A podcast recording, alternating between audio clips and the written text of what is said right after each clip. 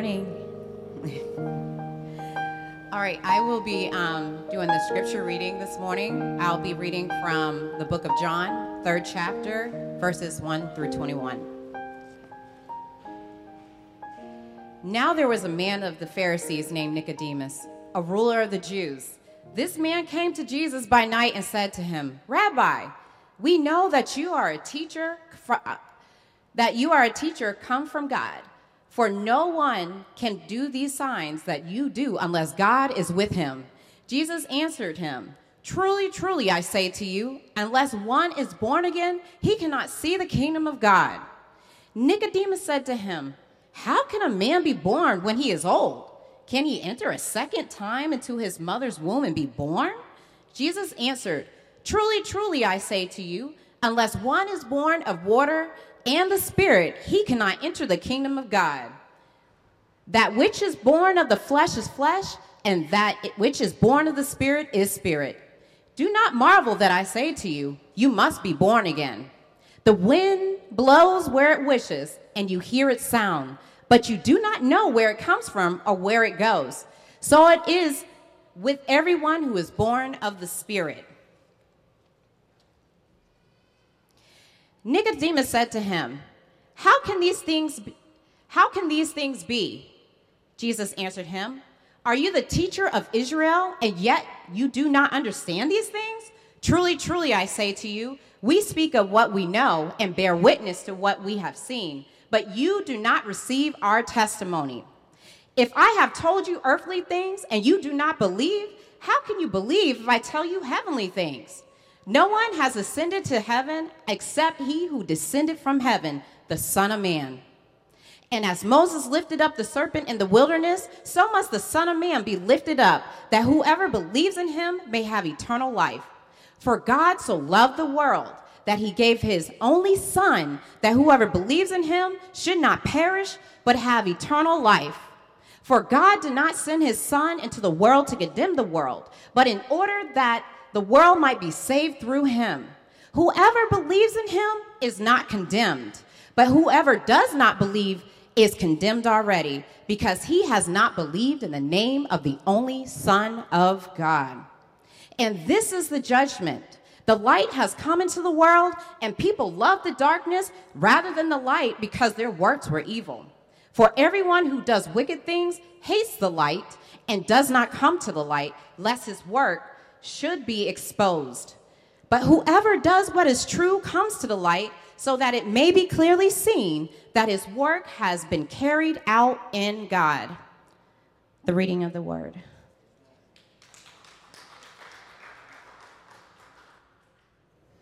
Thanks be to God. Psalm 24 begins like this Who may climb the mountain of the Lord? Who may stand in his holy place? Only those whose hands and hearts are pure, who do not worship idols and never tell lies. Who may ascend the hill of the Lord?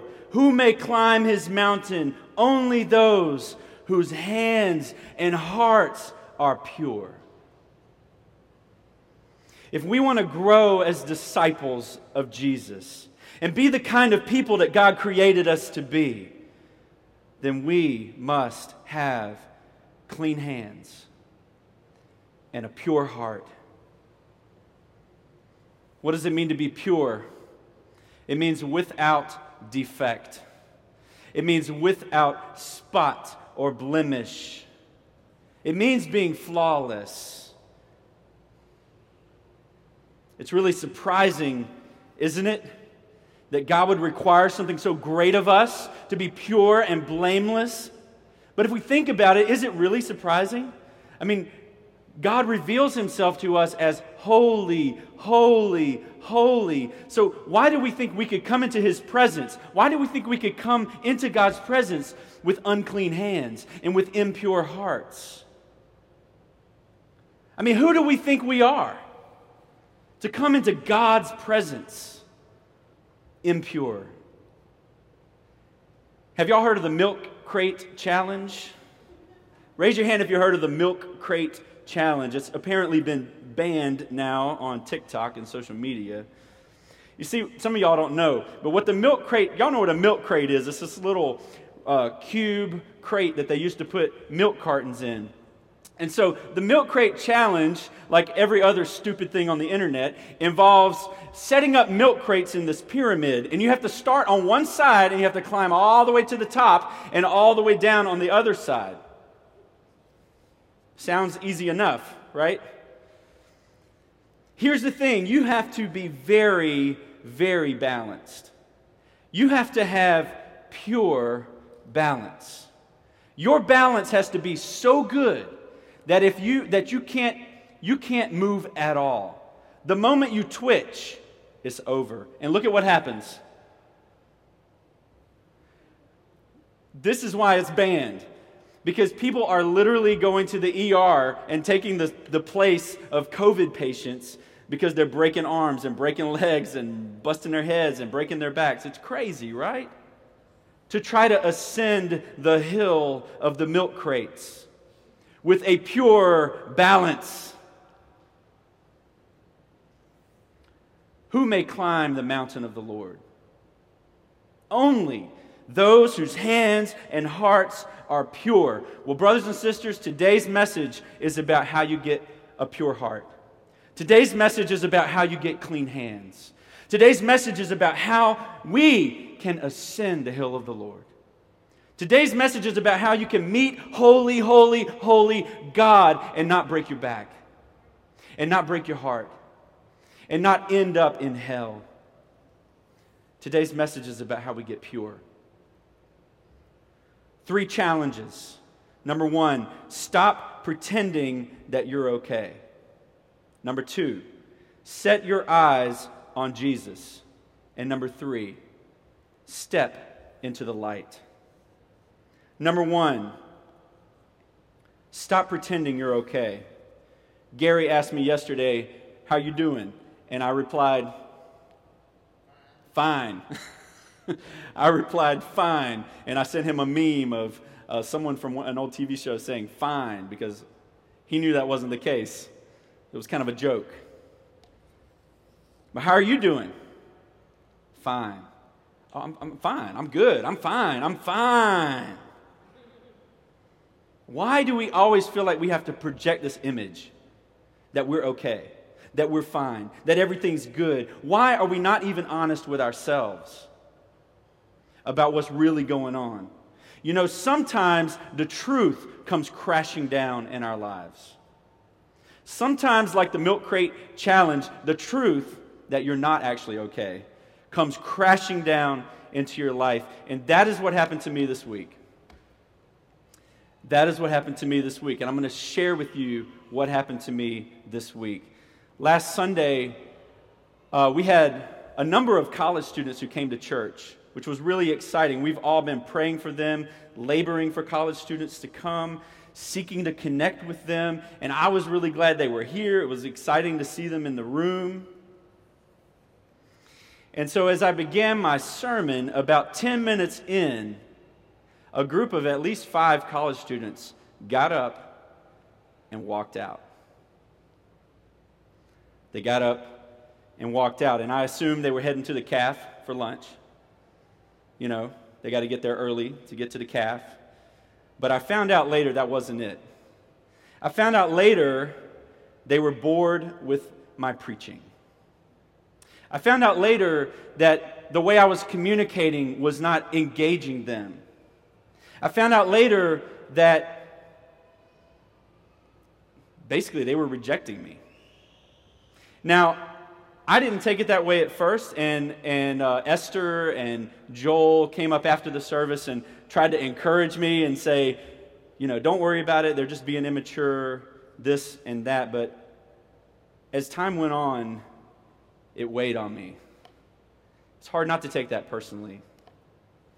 I began to think about all the ways that I could have been more engaging. I began to think about the ways that I hadn't given my best effort in preaching. On Monday and Tuesday, there was this weight that I was carrying around with me. And I, I, tried not to think about it. I tried to push it to the side. I tried to ignore the feeling. I tried to tell myself it wasn't my fault. I tried to ignore it. But by Wednesday, y'all, I was not in a good place emotionally, not in a good place spiritually. And like the milk crate challenge, I, it all came crashing down on Wednesday. And I'm telling you this, you would never know looking at my Facebook profile. But it all came crashing down. I was hurting. I was really hurting. Thankfully, God is merciful. Thankfully, God is faithful. Thankfully, God has given me good friends and a good wife and the Holy Spirit to remind me of His grace. God was using this incident on Sunday to make me pure. But maybe not in the way you would expect. Here's what God showed me. Here's what God showed me. During the pandemic, for a year and a half now, a year and a half now, there's a hurricane today, y'all. On the day of Katrina, there is a hurricane happening today. I mean, this world is is wrecked, right? And we all experience it. And I've experienced it too, but here's the thing I thought I was okay. I thought that I could keep all the balls in my life, all the balls of ministry juggling in the air, and I was under the illusion that I was the one keeping them in the air. And maybe you can relate to that. Uh, maybe you feel like you've got a lot of balls in the air. Maybe you can feel like you're walking up that mountain of milk crates and it begins to, to totter. My problem wasn't my preaching, my problem was that I thought I was self sufficient. Because even my best preaching, which you've only probably heard like three times, my, even my best preaching has many impurities, has many problems has many ways that could be improved. My best efforts. And Sunday wasn't my best effort. But God showed me that even my best effort will fail. Even my best effort in school, even my best effort in a relationship, even my best effort to get on God's good side will fail. My problem was self sufficiency. Nicodemus came up to Jesus and said, How can these things be? Jesus answered him and said, Are you the teacher of Israel, and yet you do not understand these things? Look, that hit me this week. Are you the teacher of New City and you don't understand these things? That you're not that you're self-sufficient, that you need to lean on me? That your preaching is not your righteousness? Like Nicodemus, I was leaning on my own understanding. I, I, was trying to keep up my appearances, not knowing it, not trusting in God for my life and for my ministry, for my family, you name it. When you start crumbling, when, those, when all those crates start going, all the crates go, right? I mean, I mean you, everything just falls apart. That's happened to you. I know it's happened to some of you. It happened to me on Wednesday. We need to stop pretending we're not okay. We need to stop pretending we're not okay. Look at what Jesus says in verse 5. Jesus answered and said, Truly, truly, I say to you, unless one is born of water and the Spirit, that means unless you are reborn from the outside, spiritually, not just of the flesh, but reborn of water and spirit, cleansed, reborn, you cannot enter the kingdom of God. Do you remember our confession of sin today? All of these sins that we're all guilty of in some way. What does it say? If you do these things, you what? Cannot enter the kingdom of God. And Jesus is saying, that's it.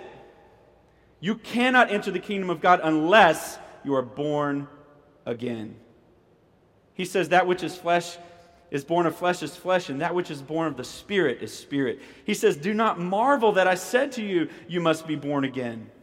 The wind blows where it wishes, and you hear its sound, but you don't know where it's coming from or where it's going. So it is with everyone who's born of the Spirit. See, God catches us off, off guard. He catches us, He surprises us with his, with, his, with his grace. We didn't even know it was coming. I didn't know it was. Sunday morning, I had no idea that God was going to wreck me this week. Even our best efforts will fall short of God's purity of God's good and righteous standard. But we keep trying to get better, we keep trying to do better. But Jesus says, nah, you, you need a completely new life. You need a completely new life. You need to be reborn. You need to be reborn. Whoever believes in him is not condemned. But whoever does not believe in him is already condemned already condemned. And doesn't that make a lot of sense of this world we live in, where condemnation is everywhere?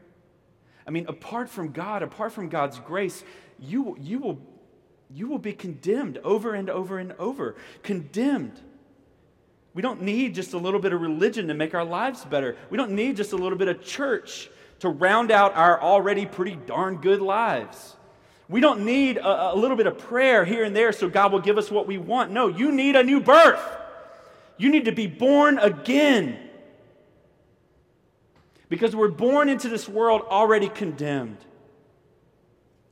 Real talk humanity is fallen, without hope, judged. You are a moral failure, a wreck, and you don't even know it. You are not holy. You are not pure. You are not able to even become right on your own efforts. And look, we try, don't we? We try to do better. We try to rise up, but God says, you got to be born again.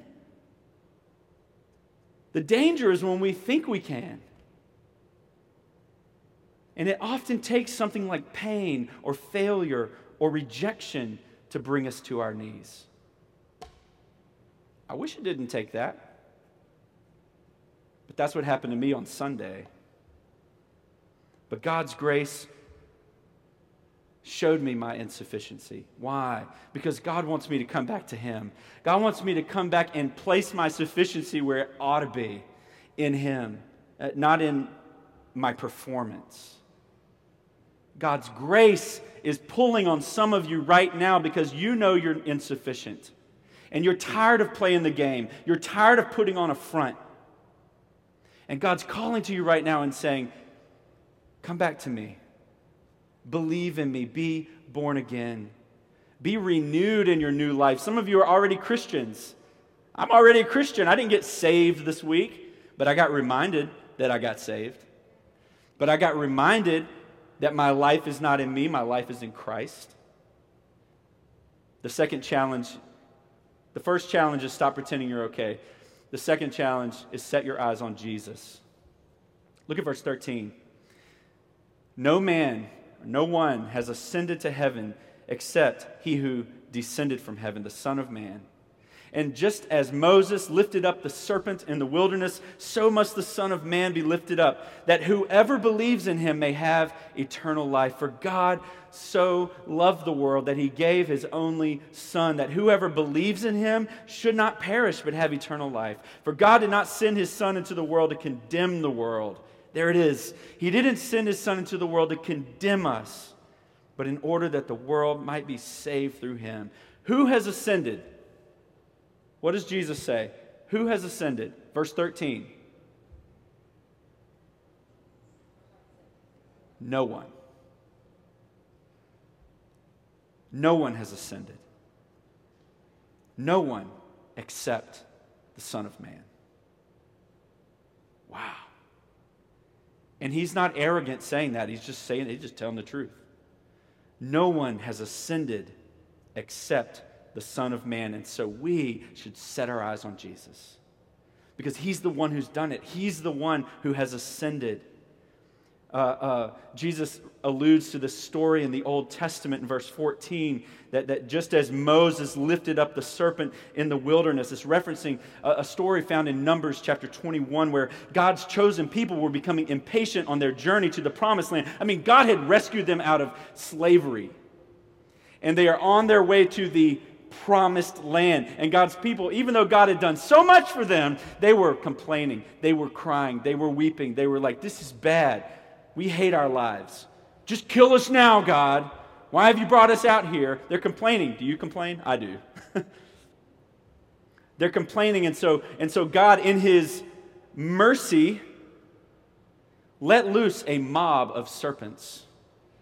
Uh, fiery serpents, meaning poisonous snakes into the camp, and people were left dying left and right, left and right. These serpents were coming into the camp, and, and, and, and, and God's people cried out to him, We have sinned. God, we've sinned. We've blown it. We've sinned. Please take the serpents away. But God doesn't take the serpents away, He doesn't remove the judgment.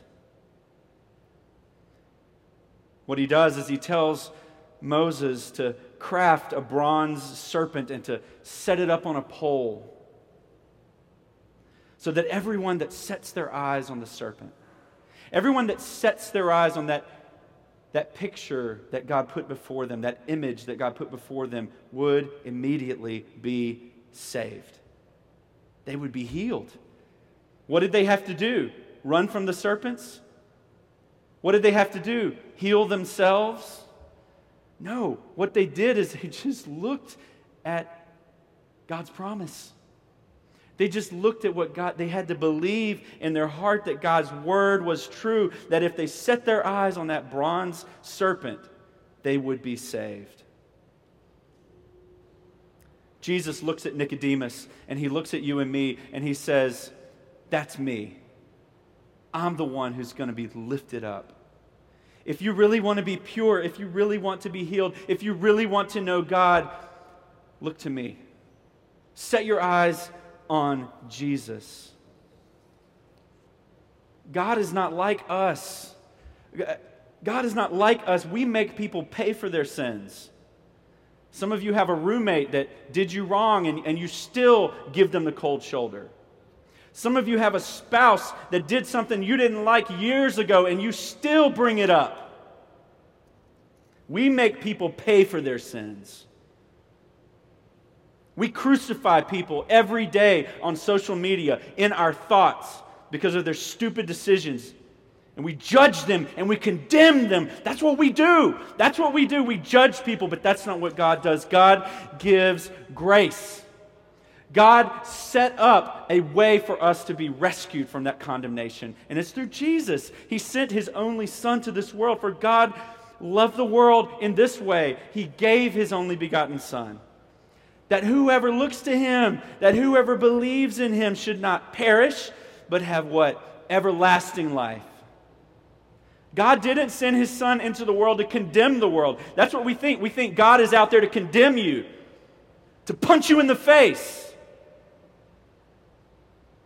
But God did not send his Son into the world to condemn the world, but in order that the world might be saved through him. Brothers and sisters, God doesn't leave us condemned. He doesn't leave us rejected. He doesn't leave us dying of fiery serpents. He sent Jesus to rescue us. Not just to get saved, but to live saved. Because only Jesus is pure. No one. But what do we sing? Nothing but the blood of Jesus. And, and nothing means nothing. Right? It doesn't mean your best efforts. It means nothing but the blood of Jesus. Only Jesus ascended to heaven. Only Jesus was lifted up on the cross to receive our punishment, to take the snake bite for us. I mean, the symbol is the judgment, right? The, the bronze serpent is the judgment. The cross is the judgment. And Jesus was lifted up on the cross, the symbol of God's judgment. Why? So that our sin could be paid for. You want to be forgiven? Man, what does it feel like to actually be forgiven? Set your eyes on Jesus. You want to become a good man or a good woman or a good boy or a good girl? Set your eyes on Jesus. You want to get rid of the shame you feel? Set your eyes on Jesus. You want to experience life and freedom? Set your eyes on Jesus. You want to be loved like never before? Set your eyes on Jesus. You want to change your bad habits? Set your eyes on Jesus. You want to stop being self sufficient? Set your eyes on Jesus, brothers and sisters. It's crazy, but amen. But lots of people continue to die of snakebite. The bronze serpent is right there. But lots of people would not believe that something so incredible could actually be true. God would actually make a way for me, and all I have to do is believe. So many of us go throughout our lives saying, No, I'm going to do better. No, I'm going to turn over a new leaf. No, I'm going to pull myself up by my own bootstrap. And God says, Just look. Just set your eyes on Jesus. He's right there. He took your condemnation, He took your judgment, He took all of it on Himself so that you could be freed. Verse 19 says, This is the judgment. Oh, this hurts. This is the judgment. The light has come into the world, but people love the darkness rather than the light because their works were evil. God so loved the world, but people so love the darkness. There's two loves God loves the world, and people love darkness. Look at Nicodemus. Look at this teacher of the law who Jesus took to school. Look back at verse 1. Now there was a man of the Pharisees named Nicodemus, a ruler of the Jews. This man came to Jesus by. He came to Jesus by night. This detail is important. He comes to Jesus at night. Why? Because he loves darkness. Because we all love darkness. We all don't want to be exposed. None of us want to have our sins put on display. I don't want to preach a sermon where I tell you my failure this week. Did Nicodemus fear being judged? Was he ashamed of his questions? I love that Jesus met him there. Jesus didn't say, Ah, Nicodemus, come on back in the day, brother. Now, he said, Okay, come on at night. Come on at night. Let's talk. I love that Jesus met him there in the darkness, in the middle of his fear, in the middle of his shame, in the middle of his questions. That's where God met him, and that's where God will meet you. God will meet you in the darkness. He'll, he doesn't say, hey, come to the light. No, Jesus goes into your darkness. He goes into those moments of desperation. He goes into those moments of shame and punishment and difficulty. He goes into it and he meets you there and he says, Ask me anything. But I'm going to tell you the truth. Stop pretending you're okay. Set your eyes on Jesus. And then step into the light. And then step into the light. Verse 20 says, For everyone who does wicked things hates the light and does not come to the light, lest his works should be exposed. But whoever does what is true comes to the light so that it may be clearly seen that his works have been carried out in God. See that? Not in his own effort, but the light lets us see that it's actually God doing the thing. It's God being a good mom. It's God being a good teacher. It's God being a good preacher. It's God being a good friend. It's God doing the work through us so that when we step into the light, we see that God wants to do all kinds of great things through you. God wants to do all kinds of great things through you. A couple nights ago, Laurie and I, uh, our refrigerator went out this week on top of everything else. our refrigerator went out, and so thankfully we have a backup refrigerator down under our house. And so we we're carrying things down to the refrigerator downstairs under the, it's like a crawl space. And so as we walked into the workshop under the house, we flipped on the light, and I'm, I'm, telling you, there were at least a dozen roaches that just scattered. And we were like tiptoeing like we were some kind of ballerinas, you know, just tiptoeing around like it was freaky, y'all. I mean, Laurie and I both screamed like little girls. Because when the light comes on, it reveals all of our blemishes. When the light comes on, it reveals all of the hidden things that are there in the dark that we don't want to admit are really there, like cockroaches in Orangeburg, South Carolina. It's embarrassing. It's ugly. It's painful. It's necessary. Step into the light. I feel like that's what happened to me last week when those students walked out. It was a light that revealed my pride, my self sufficiency, my lack of faith.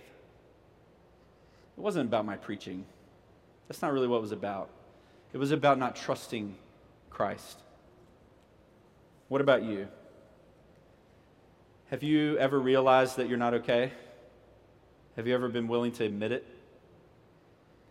Have you set your eyes on Jesus for your hope, for your, for your rescue?